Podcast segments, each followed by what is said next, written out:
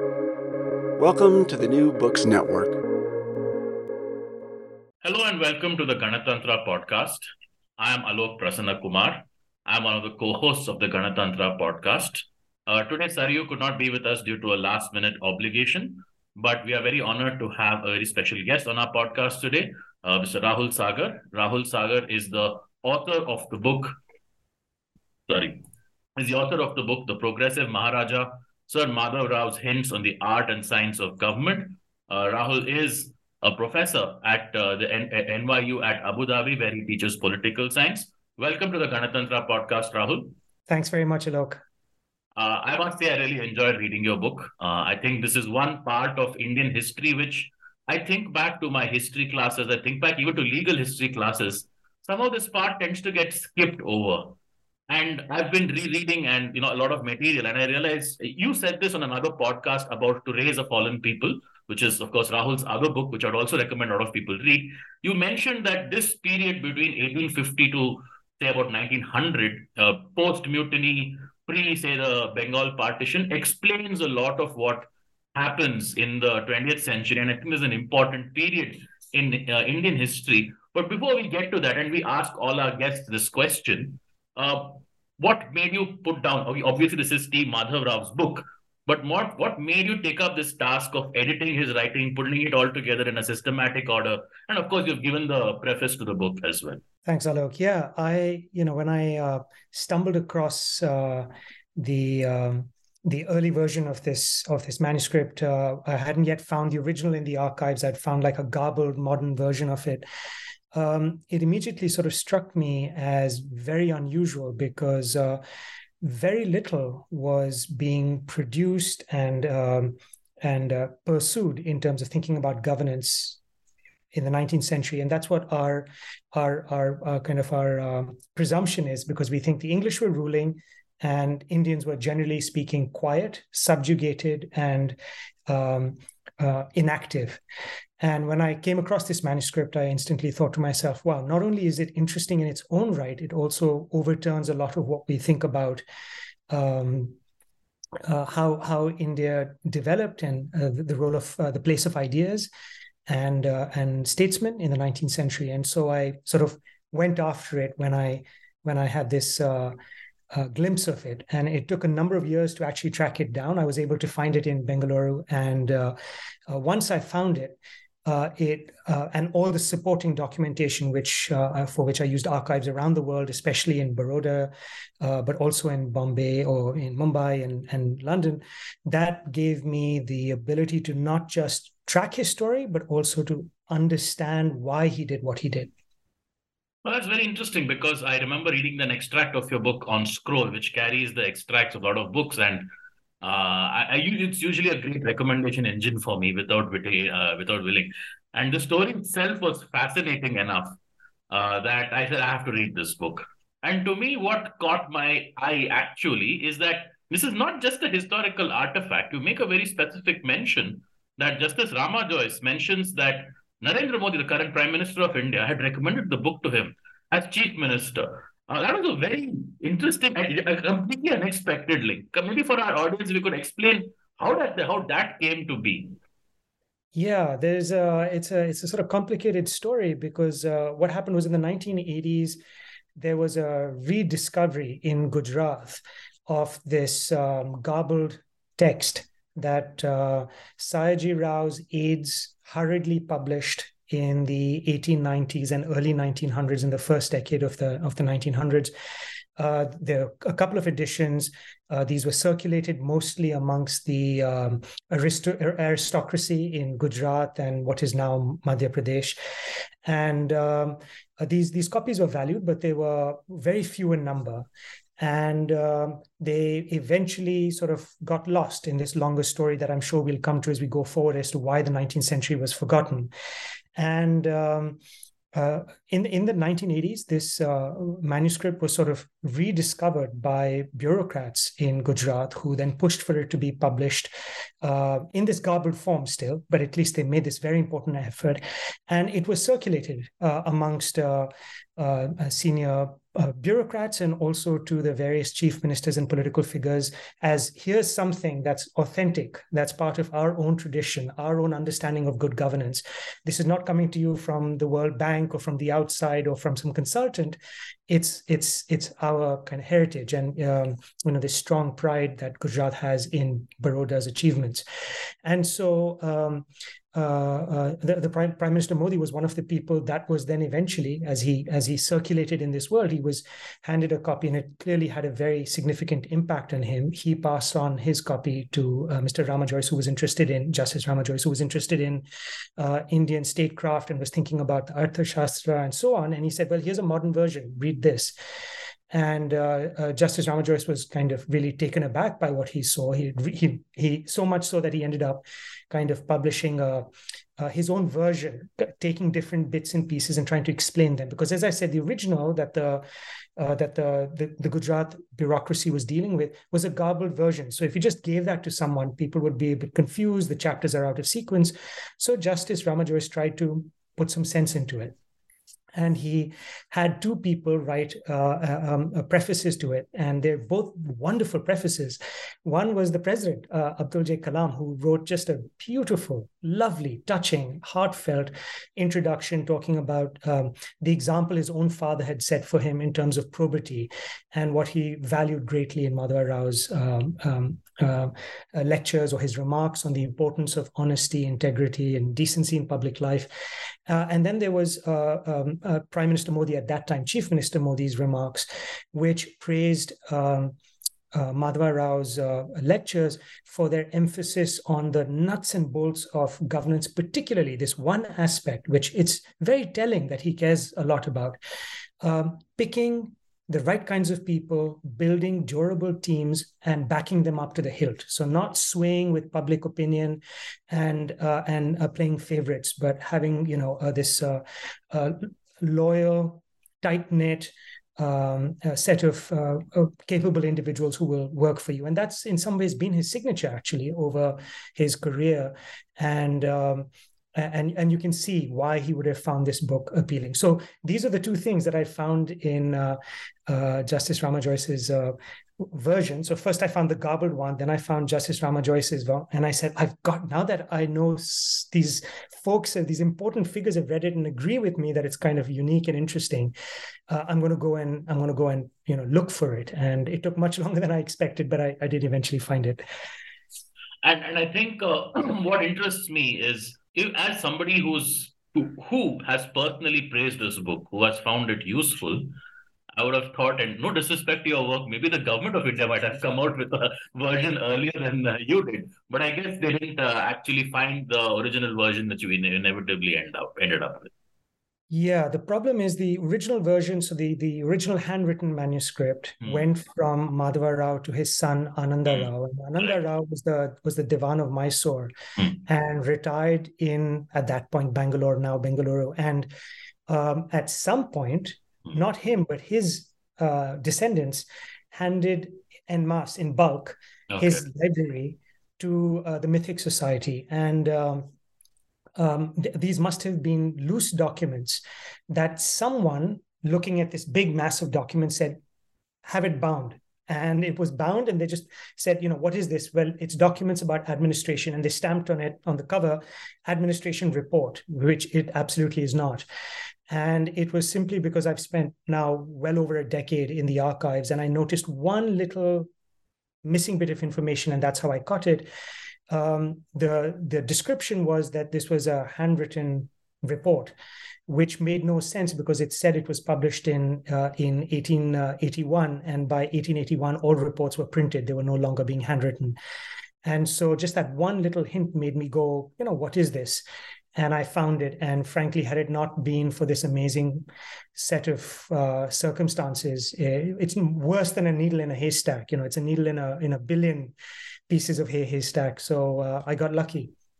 Now that's very cool because uh, uh, coincidentally, as it turns out, uh, both Saryu and me live in a part of Bangalore which is about 15 minutes from Mythic Society. Yeah. And when I read it, I was like, wait, there was a piece of history right in our neighborhood. Uh, and uh, it, it's quite uh, fascinating. But I think coming to the meat of the book itself, perhaps we could discuss in the context in which um, T. Rao delivered these lectures before widening our scope to understand the man himself. What made him, uh, if you could explain to our listeners, what made him put down these lectures in this particular format? Yeah, thanks. So the the um, you know, as in response to your first question, which was why did I pursue this, I, I was saying that we tend to think uh, it's a common view until at least quite recently that not much was happening in the 19th century. And so this book was kind of eye-opening. But then as i actually started to study the period and the debates and especially what was happening in the native states which has now become something of a of a of a, a passion uh, i realized that not only were, were we wrong that there was you know that there were figures like Madhava Rao, but in fact there was a vivid, active, um, um, uh, deep intellectual life. It just wasn't always uh, in the register we'd expect. It wasn't in the form of carefully worked out treatises. It wasn't always in the form of uh, perfectly delivered debates in English, like from a Surendranath Banerjee that you know you can read and marvel at. Um, you find uh, op-eds in Gujarati newspapers or in Parsi newspapers. You find um, snippets in British newspapers or travelogues of people passing through and the debates they report upon. And you find uh, Marathi, in particular, manuscripts that talk about statecraft in Marathi of the older Marathi tradition, the Maratha tradition, I should say, sorry, uh, that really descended from the various Maratha principalities who were trying to grapple with questions of how to govern and what to do. So there was a, a, literature that emerged around the time of Shivaji, and that was then commented upon by successive generations. So um, there isn't a uh, an immense or a very sophisticated uh, world of ideas amongst these uh, Maratha intellectuals that are debating kingship and trying to figure out exactly what the roles and responsibilities of the king are. But they are trying to figure out how can you take the duties and responsibilities and powers that are described in the classical texts that they are all familiar with, various iterations of the Arthashastra. And how do you make sense of our inherited experience from the Maratha kingdoms, the um, the example given by Shivaji and his successors, the systems of revenue and justice and military conscription built up by the Peshwas and the other Sardars who eventually go on to become the Scindias and the Holkars, etc. So they're trying to map out all these things. We have these classical texts, we have our actual existing practices, we have the demands of our citizens, and then what really changes in the in the 19th century is the appearance of the British as a fully functioning governmental unit, where I, living in Baroda or in uh, Gwalior or in Indore, can see and can travel to and will hear about what's happening in British India. And I can see that land systems are being settled, taxes are being organized in a particular way, justice is being provided, certain mechanisms and institutions are taking shape, responsibilities are being put in place, corruption is not allowed. These kinds of things are always punished, especially as the 18th, uh, as the 19th century progresses. The British become ever stricter with their officials on all these counts. So now the the rulers of these princely states are facing not one, not two, but three different questions. How do I make sense of an ancient tradition that says the king is absolute? And should listen to his priests and the, the learned and should undertake all sorts of charitable acts, but doesn't really explain how to make sense of this modern world where the, I'm being confronted with uh, the British and uh, these other challengers. To how do I stay true to my Maratha tradition without giving up the things that identify me as a Maratha nobleman or Sardar or a king? And third, how do I keep up with the British? And so Madhava Rao appears bang in the middle of these three debates. He understands this classical tradition perfectly. He writes letters and uh, debates um, these uh, these classical treatises all the time with his friends, with his colleagues, with his subordinates, and with the uh, and with the rulers he encounters. He is because he's himself a Maratha. He's from Tanjore. Uh, he's a Maratha Brahmin from Tanjore. He's aware of the Maratha Marathi literature, and he is um, he, he, values it. He's actually, uh, most people don't realize this. He's one of the first or two people to write modern Marathi poetry. His works are all lost now. Our archives have, have all been damaged and destroyed, and all of his works are no longer in existence. But uh, he was one of the first. And the figures like Kirtane and others, Janardhan Kirtane, the figures that come later that write uh, our very first works of literature in, Marathi, in Marathi are all um, uh, people nurtured by, supported by, and received the patronage of Madhava Rao. So he's he cares about that tradition. He's not deracinated. And because he's the first to be educated through the English system, he understands what's making them that successful. And so the great goal of his life is to try and find some way to combine, to integrate, to explain uh, how these systems can coexist, how they can be blended, melded together, and where they will end up rubbing one against the other and what kinds of compromises you should make uh, to get the best out of them that that you can so that's his real gift at this moment and that's uh, the debates that are underway that he has to intervene in um, those people that emphasize absolute kingship those people that emphasize maratha nobility and you know to hell with farmers and their um, you know pedestrian complaints and uh, and the British who say this whole system is simply uh, um, tyranny or de- despotism. He has to show each that some, there's some value in the other. No, that's that's fascinating because I think the idea and again the person of Madhav Rao comes from a long experience. Also, he's not just a student of this trying to distill it. He is relying on his personal experience. Uh, Baroda is his third uh, uh, charge as a as a diwan of a princely state.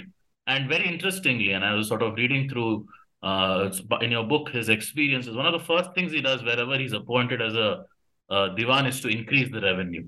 Uh, he finds ways to increase the revenue. He understands that uh, revenue is at the heart of what makes for a successful uh, state. And uh, the fact that he delivers these lectures across and carefully noted, carefully written, uh, very well thought out in terms of the ways in which he puts his ideas together. It, it was interesting because, I, and I think uh, this is something that uh, struck me was that it doesn't focus much on theory. It's not getting into, I mean, uh, you have put very clearly what he was trying to address. But if one were to read the lectures, it doesn't go so much into theory. His starting point was what was interesting for me, and perhaps we can unpack that a little bit. His starting point was the welfare of the king is in the happiness of the people, right? And he uses happiness to mean a lot of things, starting with safety, starting with, you know, justice, as in criminal justice and good administration and so on. Uh, where does this idea fundamentally come from? Because I think a lot of not a lot of our uh, listeners will be uh, uh familiar with Indian ideas on statecraft and governance. So perhaps if we could unpack a little bit of this, where does this idea come from that the happiness of the ruler lies in the happiness of the people. It is a it is a quintessentially modern idea, and um, for uh, Madhava Rao in particular, it you know he's he's trying to answer a question that I think every educated uh, uh, elite Indian in the 19th century, especially in the early part of the 19th century, is trying to answer, which is how the British so quickly, in the space of 30 or 40 years, overwhelm all the native states? And revenue is a central part of that. The British are excellent at uh, both increasing and collecting and managing revenue, which then gives them the capacity to uh, uh, build uh, and utilize a modern army. And uh, you know, in, in in some ways, as the you know as the as the sort of observation goes, that the uh, the the British win India through banking they're you know rather than uh, guns they're just simply better at management and madhava rao is because he reads um, he's he's in the first very first batch as we say of students to pass through the very first set of um, educational institutions set up by the british. He reads the classical liberal texts that all emphasize the importance of individuality personality uh, and and equality. Uh, in some ways uh, you know can't decide for other people what will make them happy in in every you know what religion they should follow or what uh, they should eat or you know how they should look after their health but we can provide them with the means the the the, the means to pursue these goals themselves. And um, the, the reason the British have done so well is because they have provided these means that allow people to prosper. They prosper, they pay more taxes, they pay more taxes, the government has more revenue, and it succeeds. Um, whereas the native states, almost all of them from the uh, 1780s onwards, see their finances, uh, you know, uh, have a sort of perilous existence. They struggle and struggle. They're, um, oh, if one famine comes along or one bad monsoon comes along, uh, because they rely so heavily on agriculture, because they're often indebted, uh, because they lack uh, protections for property, people are unwilling to invest, they have very vulnerable economies. And so Madhava Rao sees this connection. The, you know, between the two things you asked, there is a very important connection. Revenue is essential to survival, but you don't get revenue if you don't have a populace that is actually motivated, incentivized, as we as we say in today's language, incentivized to produce. And so he, like many liberals of the of the late uh, 18th and early 19th century, draws this very strong link between um, individual happiness and individual property that you need there's a link between these that uh, you need property and you need um, independence and security and um, order rule of law that kind of order uh, to succeed so he pursues this ambition this this vision uh, in all three uh, places where he's Divan, in Travancore, in Indore, and in Baroda. Um, and the people he's confronting or the, the, the vision that he's confronting are those you know the famous line from holkar uh, when a British uh, resident or British officer asks holkar uh, you know, I hear that your uh, your, your, subjects are extremely uh, unhappy with the way you're governing, taking large sums uh, in tax or in revenue, you know, 30, 50, 70% of your produce is taken away in taxes. And Holkar says, well, you don't have to worry about that. No government is popular. Mine isn't popular. Yours isn't popular. So, you know, who cares? And the, the this view, and Holkar in some ways, he's a very shrewd man, but he represents the crudest form of this, which is as long as I have the sword on my side and I pay my my troops and keep them loyal to me, I can basically extract maximal rents from my hapless um, subjects. And Madhava Rao's goal is to show that sort of person who thinks about maximizing their power in their small universe, big fish in a small pond. He's trying to re- explain to them there's a much bigger pond with much bigger fish out there and they will consume you if you don't sort yourself out and so and so that's why we see again and again this concern for revenue and happiness because he's trying to correct the the mechanism uh, in in these uh, in these polities and that's very interesting because he's walking a tight line uh, he it's not as if his charges can become super successful right? It's not like he can turn uh, whatever baroda or holkar or travancore into a nearly self-sustaining modern state because that would go directly against the interests of the british who are considered paramount uh, in that place. And at the same time he it, it's fascinating. I mean i won't go into too much detail but we see this constant tussle where he's trying to balance, uh, and, and you see even in his lectures, he sort of says, leave these issues to the British, don't get into it, don't upset the resident, don't upset the British, don't misgovern because that will bring the attention of the British to you. But at the same time, he can't tell the native rulers, you should be as successful and powerful as possible. And you should be the model for the British to follow. Because then they will get a little worried because hey, is this guy succeeding too much? And that, that's, I think, perhaps the tension that lies at the heart of a lot of these writings. I want you to be successful, but not too successful. Yeah, that's wonderfully put. You're exactly right. Uh, that's the that's that is very much the tension, and I think we uh, you know, I sometimes still grapple with this, and I try and make sense of Madhava Rao's legacy. Uh, there's a there's a line that I particularly love uh, in his letters, where he is exchanging letters with Shastri, who's a fellow student of uh, with him uh, in his younger years, and who he who's one of his dearest friends, and. Um, uh, Shastri is asking, you know, whether he should accept the divanship of a tiny principality near Tanjore that they both know very well, which is corrupt and uh, doesn't have a great future. and uh, and Madhava Rao says, look, my whole life, my whole life, whenever I've seen a little insect struggling, when it's been caught under a rock or trapped in a bubble of water, I free it. I try and do what I can. And so I, I love this letter and this line when I saw it because I think it captures Madhava Rao's sensibility. Let me do the best I can under these circumstances. I am not going to be able to achieve all I want, but to improve the world that I found and to alleviate suffering and to save these precious things, these native states, is something good in itself. That's one view he takes. And then at other times, I think, especially when I think of him in his later years, when he is circulating circulating around the Indian National Social Conference, he's playing an important role in the Indian National Congress. Um, and he's one of the only figures in the country that is nationally recognized because he's traveled and worked and spoken and, and written uh, so broadly. He's one of the only people to have a syndicated column where his you know letters are published or his his op-eds are published in Punjab as they are in uh, in in the in this in the south or or in Calcutta and he can see that there's a point to buying time uh, don't antagonize the British such that they come in and and uh, and and make your life difficult and have an interest in seeing you fail buy time. And things may change. Or throughout the time that Madhava Rao is writing, the Russians are coming ever closer to India, which is making the British ever more nervous and anxious.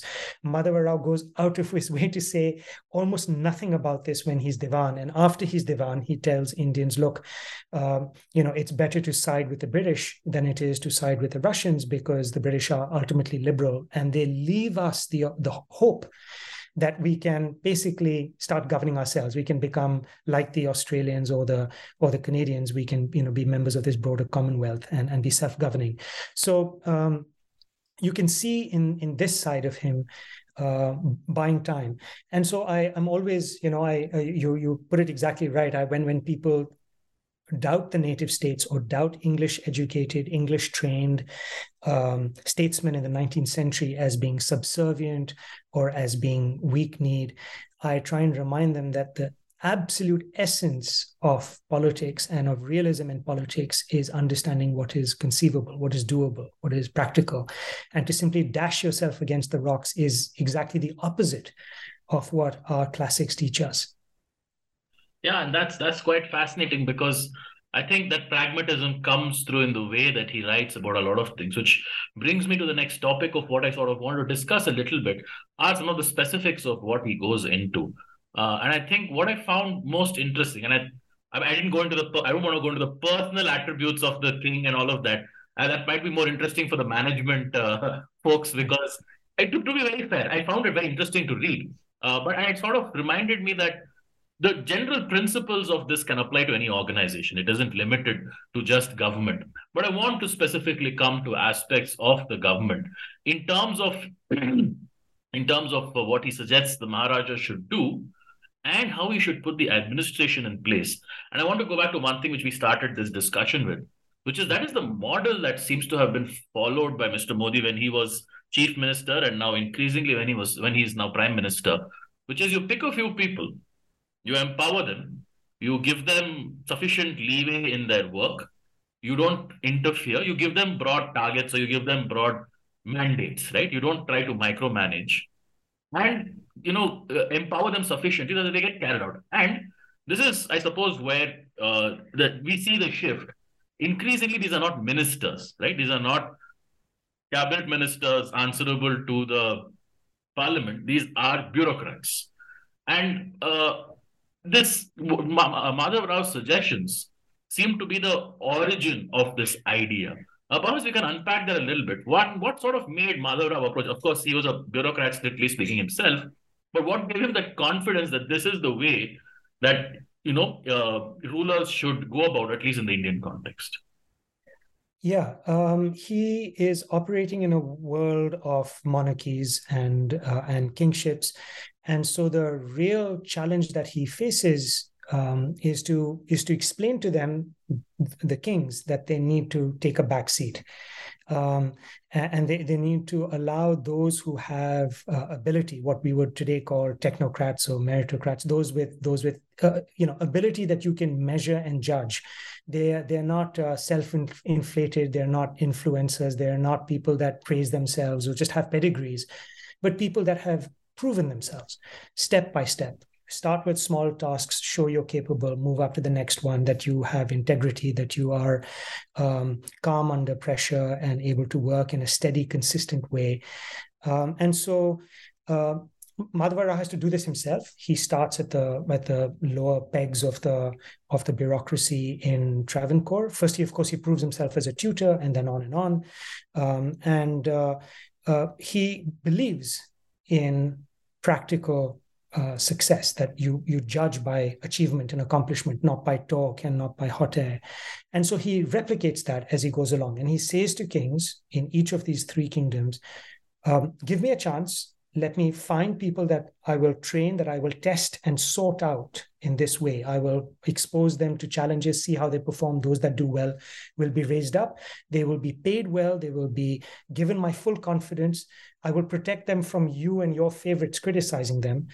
Um, and you must allow me to to to let them um, to, to, develop in this way. And in every one of these three uh, principalities, he develops uh, a cabinet, as he sometimes calls it, that is uh, not a cabinet in our sense of you know or kitchen cabinet, as the as you would say in the British sense, your personal um, subordinates and advisors, and they're all absolutely remarkable people. There are no uh, duffers, as we'd say, in his in his lineup.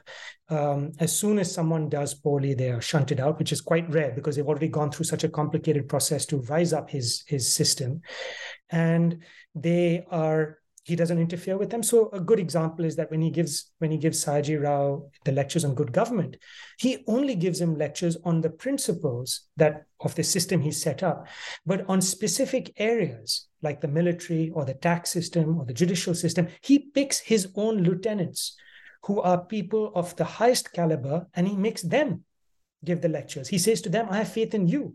And he tells the king, you should have faith in them.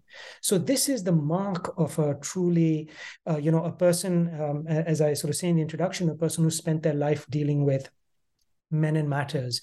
Uh, you've you've uh, spent your time uh, seeing what actually in reality in practice makes uh, systems and places function uh, delegate delegate to the right kinds of people and reward them when they function well and so um, you know the, these these are i guess uh, to, to summarize things that he has learned through trial and error. Yeah and what sort of struck me was um, the fact that a lot of emphasis that he places is on what today we would call improving state capacity. Um, and he wasn't starting in a complete clean state sorry clean slate right? Uh, you did have and as we sort of hinted at earlier in this discussion uh, there were Sardar, there were various hangers on, there were various favorites, people who believed governance is an exercise in me seeking maximum rent in some way possible. Uh, and you know, he goes into some depth as to say, keep away from these people, don't indulge them, don't give them a hearing, stay away from it. And he comes to this point about look, you if if you need to do this, if you need to stay in power and stay out of trouble, you have to improve state capacity. And I think the three or four areas that we have hinted at, I mean, I'm, I'm not about the specific principles, right? And he has different people, as you mentioned, who go into the law aspect of it. But I, I found it sort of fascinating that he devotes an entire, he starts with the police. Which uh, you know, it, may not be the most inter- may not be the most interesting place to start off on governance, police, really. But what struck me, and this is uh, putting this particular piece in a modern context, the Indian police force was not like the UK police force. The British constantly, uh, consciously chose a model for a police to keep a people in check. It wasn't to kind of promote law and order for the betterment. I mean, it, all that happened, but the design and the core function of that was how do we keep the next revolt from happening? How do we ensure nobody gets too big for their boots? And you know, how do we ensure that we know absolutely everything that's going on? And Madhav Rao comes with a different perspective and says, listen, your people are not going to be happy if they are always worried about their lives, their property, their limb. And this is how you need to set up a police force. And this this this difference, I don't know if it it came through to me clearly, but I don't know if this is what he was trying to do, which is to perhaps give an alternate vision of a state from the colonial one, which like it existed next door. Exactly. Yeah, you hit it. Uh, you hit the nail on the head. That's exactly it. That what makes his uh, lectures so important for us, why they're uh, uh, uh a window both into the past but also a kind of foretelling of the of the state that we deal with today is because as you you put it exactly rightly the colonial state was concerned with law and order from the sense of preventing or stifling threats um, it was not oriented towards um, you know particularly cultivating happiness or promoting merit or uh, you know um, uh, fostering trust or those sorts of things so the as we say the khabari the, the, that system of spying and espionage is is essential to the colonial police Madhava Rao is not interested in that world. He doesn't, he, even in his um, in each of the principalities that he works in, the kingdoms he works in, he does not use the police in that way at all. He rather relies on producing uh, good governance and winning over the people uh, in that way. And so, the the model that he's trying to create, the template or the framework he's trying to create, is still relevant to us today because now, when we are not dealing with a colonial state, but our own state that we've inherited, that we are trying to make work for us, we have to do many of the things he did. You have to explain to people why corruption is not a good thing because you don't have some British officer who's very well paid and uh, comes and kicks you around and then you know goes home. You have to do it to yourself. You have to govern yourself.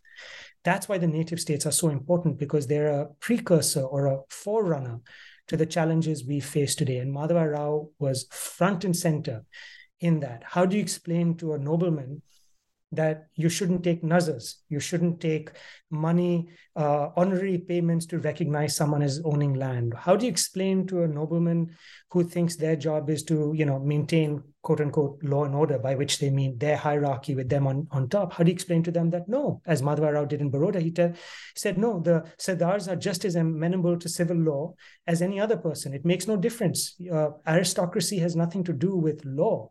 Uh, and uh, and the criminal law applies to all people. Now, you have to explain that to a Bahubali in Bihar or something. It's the same problem. And uh, similarly, you you know you want to uh, uh, uh, tell the police that your purpose is not to inflict violence and intimidate uh, populations, but to sort out their disputes one amongst the other. Um, and so Madhava Rao does this himself, hands-on in Travancore. When he, what makes him famous is that he has to deal with the problem of smuggling in southern Travancore. Nobody wants to do it. It's a messy job. It's dangerous, and um, uh, you know.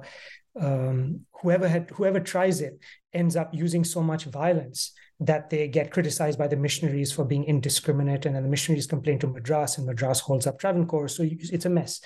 Madhava Rao goes there, and of course, one he promises and delivers severe punishment, but not ghastly or anything brutal, but just you know punishment per the law for anyone that that engages in smuggling. But he also hires the right kinds of people, pays them well, tells them instead of getting your salary from bribes, you will get your salary from the state. Simple things, right? These are is two plus two. But to actually do it, to genuinely build this basic state capacity requires a person, as Madhava Rao says again and again in his life, you have to go out, roll up your sleeves, live with the real out in the in the in the taluk and get this done. Um, and so um, you're absolutely right when you say his purpose is state capacity and his goal is to show how you can build state capacity in indian conditions and that that for me i think was eye opening because it's not this part of india's history to go back to something we started this discussion with doesn't really get covered whether in conventional history i mean i'm not a former graduate in uh, history but uh, even as i think back to uh, the lectures that we had on uh, legal history and uh, some of our, we, we only focus on the British India part of the history. We focus on, yes, Macaulay brought in the IPC, which was passed, this whole range of legislation drafted by this genius, James Fitz James Stephens, the administrative measures, the attempts at reform. A lot of it uh, was focused on how the British governed India. And to me, what was quite fascinating was to, at least through this book, and I hope to read more around this area also. To me, what was very fascinating was the fact that you had an not, not I won't say an entire alternative because it had to exist with this framework, but at least a different way of thinking and approaching, understanding the complexity and taking a realist and pragmatic approach. And finally, before we go to the topic that I also want to end this discussion with, which is this constitution, uh, you sort of uh, in this book highlight that Sayaji Rao Gaikwad learned, listened, learned, but didn't always put this into practice. And I think it, it, it'll be good to like close the loop on that as to how much of this was you know lasted longer than Madhav Rao's own intervention? Yeah, I it's a um, it's a it's a challenge, and I have sympathies on all sides. You know, I think the the the important thing for an intellectual historian is to is to see the world from the viewpoints of the different participants, and not to simply um, push uh, or support blindly support one position. And so I can also see the challenges that Sayaji Rao confronted. He was given this, what I think is excellent, invaluable, invaluable advice by Madhava Rao. But Sayaji Rao has different constituencies to satisfy and please. He can't cut loose the Maratha nobility who ask him, Are you really one of us? You were picked and appointed by the British. Um, uh, you displaced uh, the real uh, Rao, the real uh, king uh, who was you know gotten rid of in a very dubious trial. So show us that you are one of us. Um, he also has his own um, um, uh, sens- sensibilities his own insecurities. He wants to prove himself uh, to be not just to please Maratha nobility around him in Baroda and, or in uh, Pune, but he wants to also himself live up to an idea uh, of being a king, of being independent, of being uh, uh, learned and, and worldly wise. And he's hemmed in in all directions by the British who annoy him and he ends up in a very confrontational relationship with him. So he gets this advice and he isn't always able to follow it through because he has himself, his family, his uh, his subjects and his uh, his um, aristocracy, all of whom expect different things of him, and he can't only please Madhava Rao. And so I understand these constraints he's operating in. I think the great error that he he makes, uh, the the one uh, place in which he does go wrong, where he doesn't take Madhava Rao seriously enough, is what you just referred to as the the importance of constitutions. Madhava Rao does not want him. Of course, Madhava Rao is not unrealistic at all. He understands. He himself has dealt with for 35 years all the different constraints uh, that native states bring with them. But Madhava Rao emphasizes that look, you can make all of these concessions in your daily life. You can spend money on um, on on charity, even if it isn't the most efficient way to to provide welfare. You know, you can provide welfare through hospitals better than you can through charity. But still, you've got to do these things because they're part of the cultural role of a monarch. Fine, do them, but promise that you will not take more than ten percent of the revenues as your privy purse and pay out charities from there, not from public revenues. Um, don't appoint, you, you, know, your family will say, aren't we nobility? Don't we deserve stature? Give them roles, give them honorary positions, but don't make them actually the head of the military or don't actually make them judges because they're not qualified to do these things.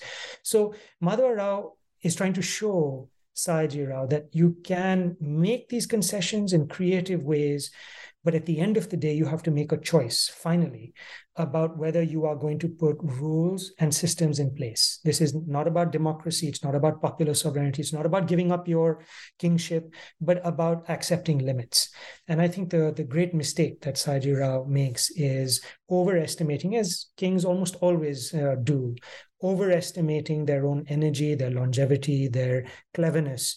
And then when they're outwitted, they oscillate immediately from ex- exuberance and, and activity to um, depression and lethargy. And so he, you know, he just has this career that goes and fits and starts and doesn't accomplish all that it could have. Um, had he really put in place a constitution, as Madhava Rao encouraged him to do, uh, he may really have given the British a run for their money. And he may have substantially changed the direction of uh, the debates we had in the 1930s and 40s about what direction we should take, um, uh, what direction India in general should take.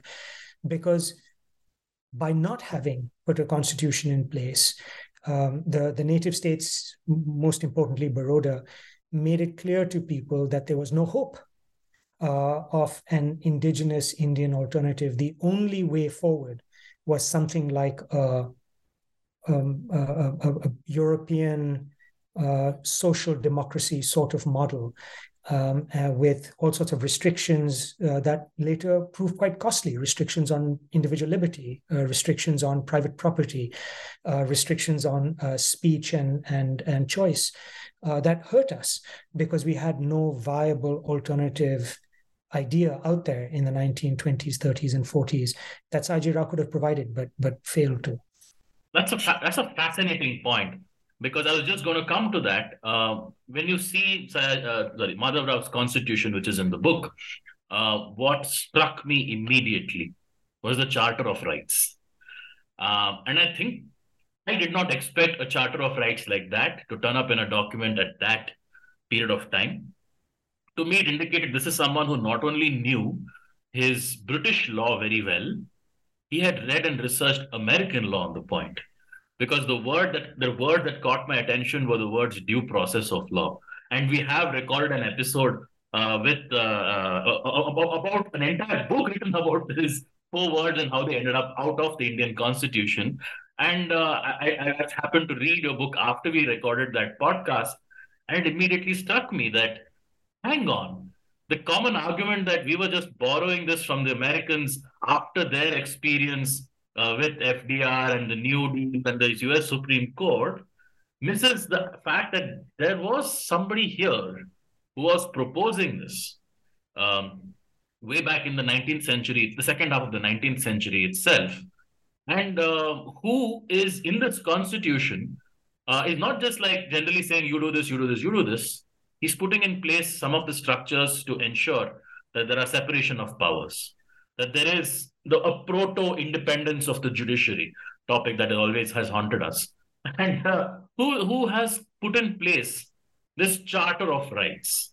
And to me i was honestly surprised because i was like where does this come from? Where where does where did these set of ideas come together in this way? Is it just that he's putting together what he thinks are the best things that have taken from different constitutions or is there like a larger vision that he has in mind for you know what an indian state should look like with the governance framework that he's talked about and a formal charter as a constitution?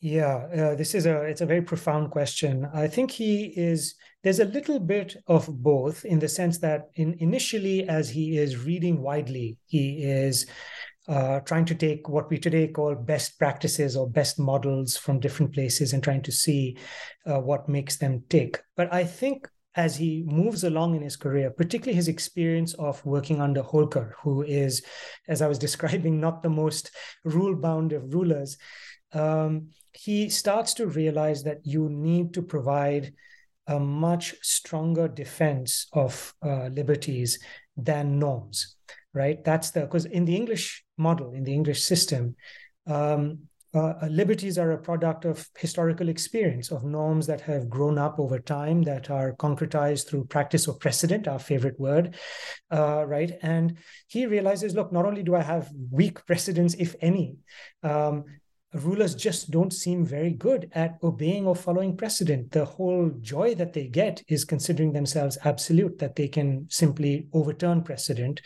Um, of course, things like cultural precedent and familial precedent, that they're very uh, uh, careful about. But when it comes to the property and the rights of uh, poor, usually defenseless, voiceless uh, farmers or tradesmen or things like that, they you know have no problem uh, exacting fines and levies and unexpected costs on, on, on businesses that completely destroy the incentive to invest. And so Madhav Rao starts to think of the American example from this more philosophical aspect that it provides that rights provide a defense that norms alone won't.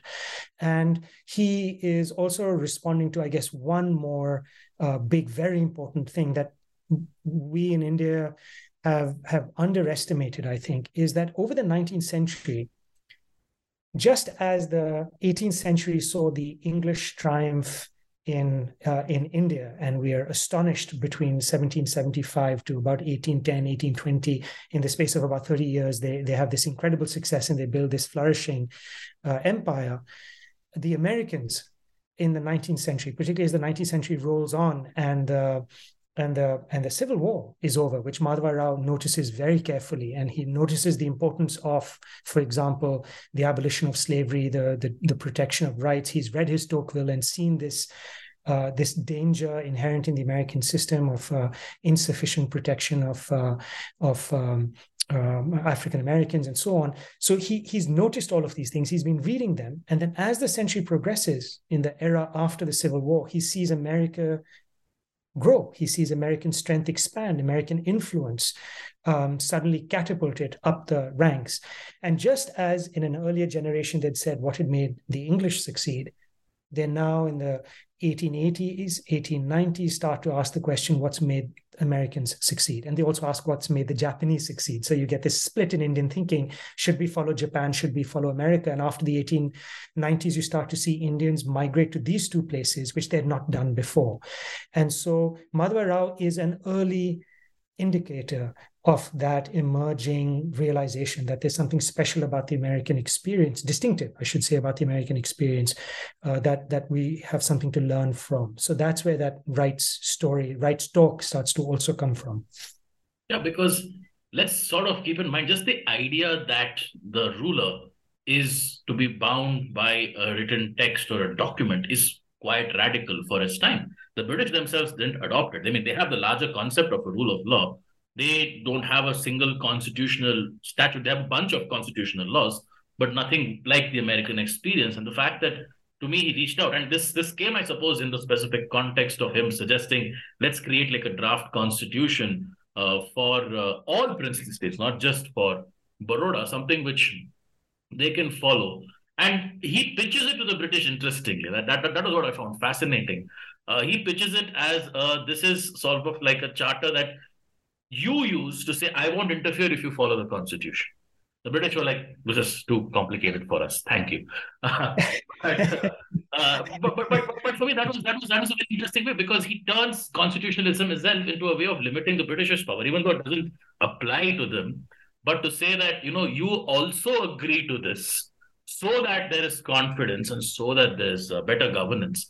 Uh, but I want to, before I close out this discussion, one area which this this this sort of left me feeling was somebody who had covered so much in his writing and so much in his thought. One area which I felt, and I, I wrote this article before this podcast was recorded, um, both in his uh, uh, lectures to Sayaji Rao and then also in his, constitu- his proto constitution.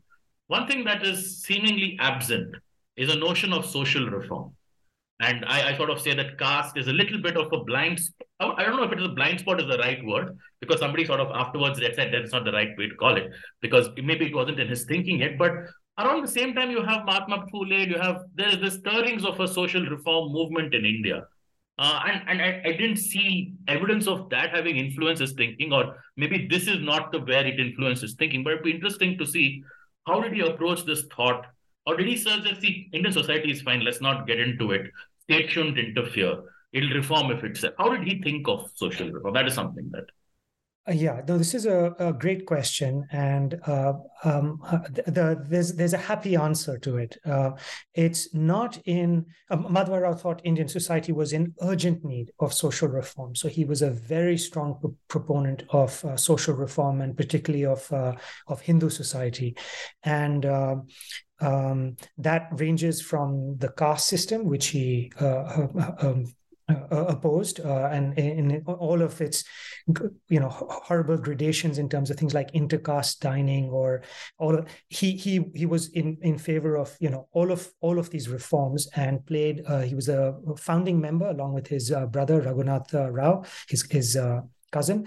Um, he was a founding member of the Indian National Social Conference, and his most important weapon, so to speak, was uh, M.G. Ranade, uh, who you know we consider the quintessential modernizing liberal who just simply wants to emphasize each person's individuality, each person's individual rights um, and and uh, and happiness, uh, and uh, um, uh, Rao doesn't live long enough for most of the National Social Conference's objectives to be realized later in the 20th century. But on those sort of elements of um, of uh, uh, caste and uh, um, uh, women's emancipation is probably the most important issue, I think, over the course of his life.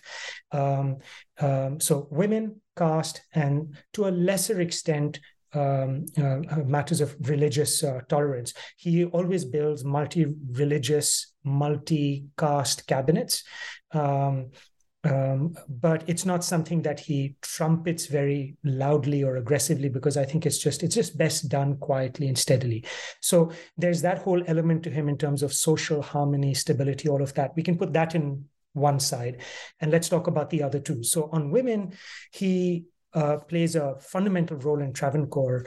Uh, him and uh, uh one of his uh, predecessors, also from Tanjore, who's also a, a Diwan in uh, Travancore, play the role of setting up the first schools in the Indian subcontinent that educate girls, advanced schools or colleges that will also later go on to take um, girls after they finish school, training girls in places like Baroda in vocational skills so that they can actually work.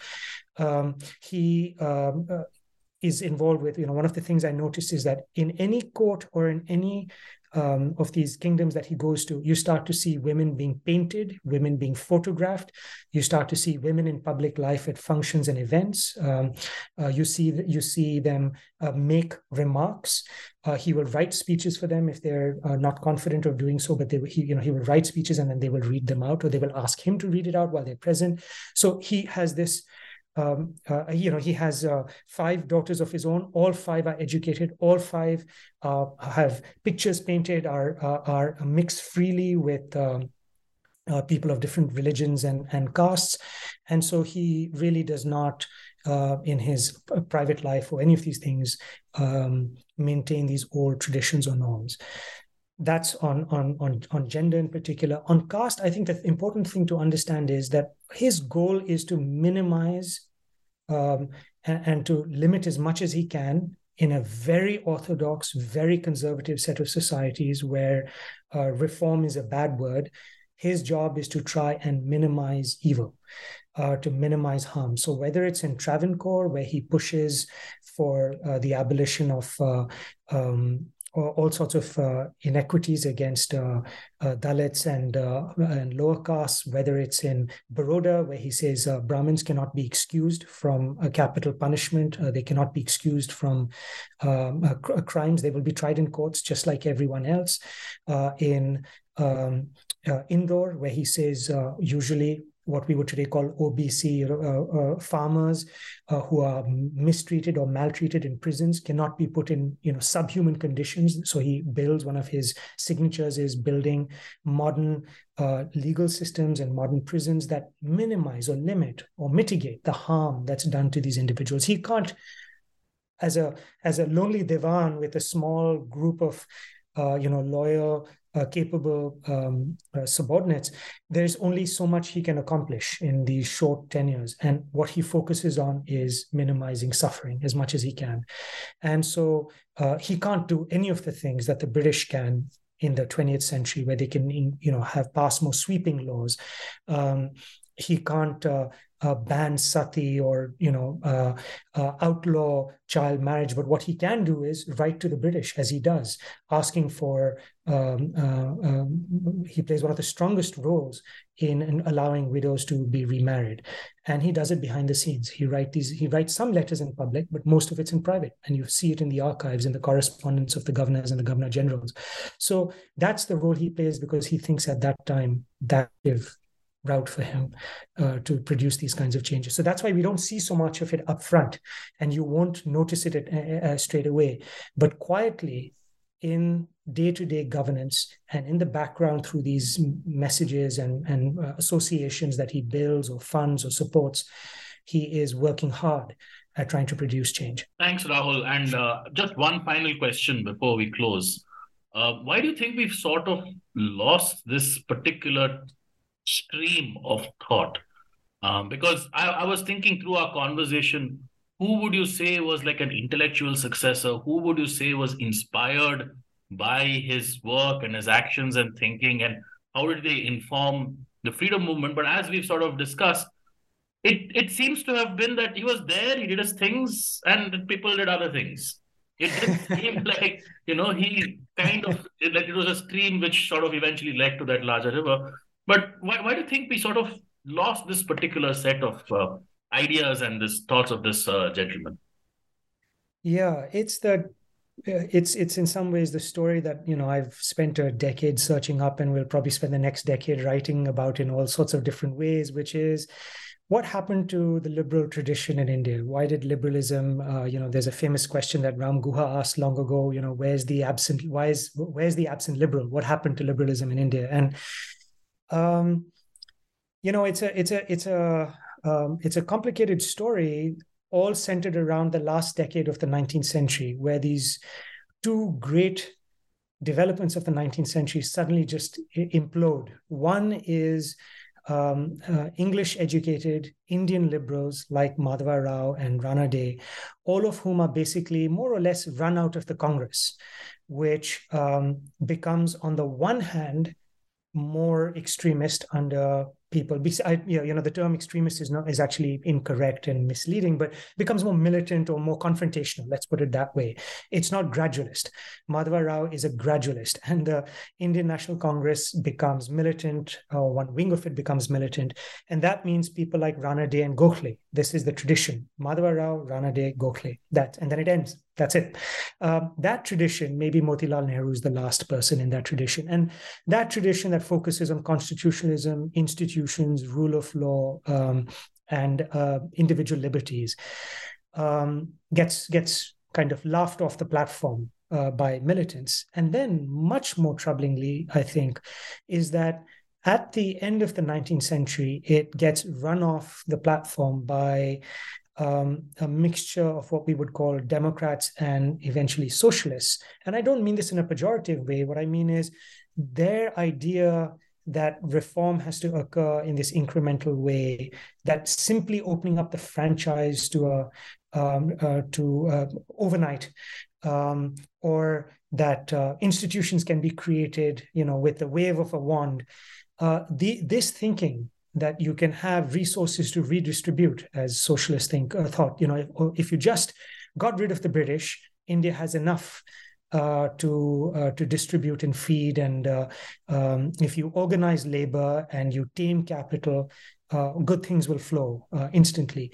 This sort of unworldliness which is what the what I would describe this second strain as. So if one was militant, the other was unworldly, utopian. These two strains emerged in a sudden burst in the 1890s and then took off in the first decade of the 20th century in, in, in, between 1900 and 1910 before the british clamped down on the militant side and allowed the utopian side to keep developing. These two together basically took the air out of the room uh, and indian liberalism um, uh, faded uh, pretty quickly away after that. And so um, you know, I think the question we need to ask ourselves today: the word liberalism has has become a, a dirty word and uh, or a, or an insult almost, and it's a real shame because we um, uh, what we often describe as liberals in India today are unrecognizable to liberals in the 19th century. And Indian liberals, I'm talking about not not British or American ones. Um, uh, people like Madhava Rao or Sastry or the people that or uh, Ranade um, uh, you know, were, were figures that cared greatly about human well-being, individual well-being, human happiness, prosperity, order and stability, um, and and done with decency and decorum. And so, um, it is worth our making an effort to really try and recover and restore. Uh, this side of our story, uh, because we've, I think, rightly become disillusioned with the utopian story, um, and uh, we don't have this colonial uh, opponent now that requires uh, you know the, the the militant strain in, in quite that way. And so um, as we cast about for ideas about what sort of state and what sort of society we want to build I think uh, the ideas that we see in Madhava Rao caring about public goods, as you put it, state capacity, which is essential, um, delivering the nuts and bolts of everyday life to, to citizens. Uh, I think that's very important. And it's things that are easily taken for granted, but hard, hard, hard to do. And I guess that's that's perhaps where a lot of intellectual inquiry is still left to be done. And we look forward to reading your work on this and uh, hoping to host you more discussions on Ganatantra for the next uh, few books that hopefully come out uh, on this line of thought, but that's all that we have time for. Rahul, thank you so, so much for taking time out for what has been a fascinating and a very illuminating conversation. Uh, and uh, we would love to host you once again. Thank you so much for giving your time. Thank you so much, Alok. It's been a huge pleasure. Thanks for these really great questions. Yes. And uh, before we go, uh, please do stay tuned for more episodes. Thank you also to our production assistant, Afra, who makes our episodes possible.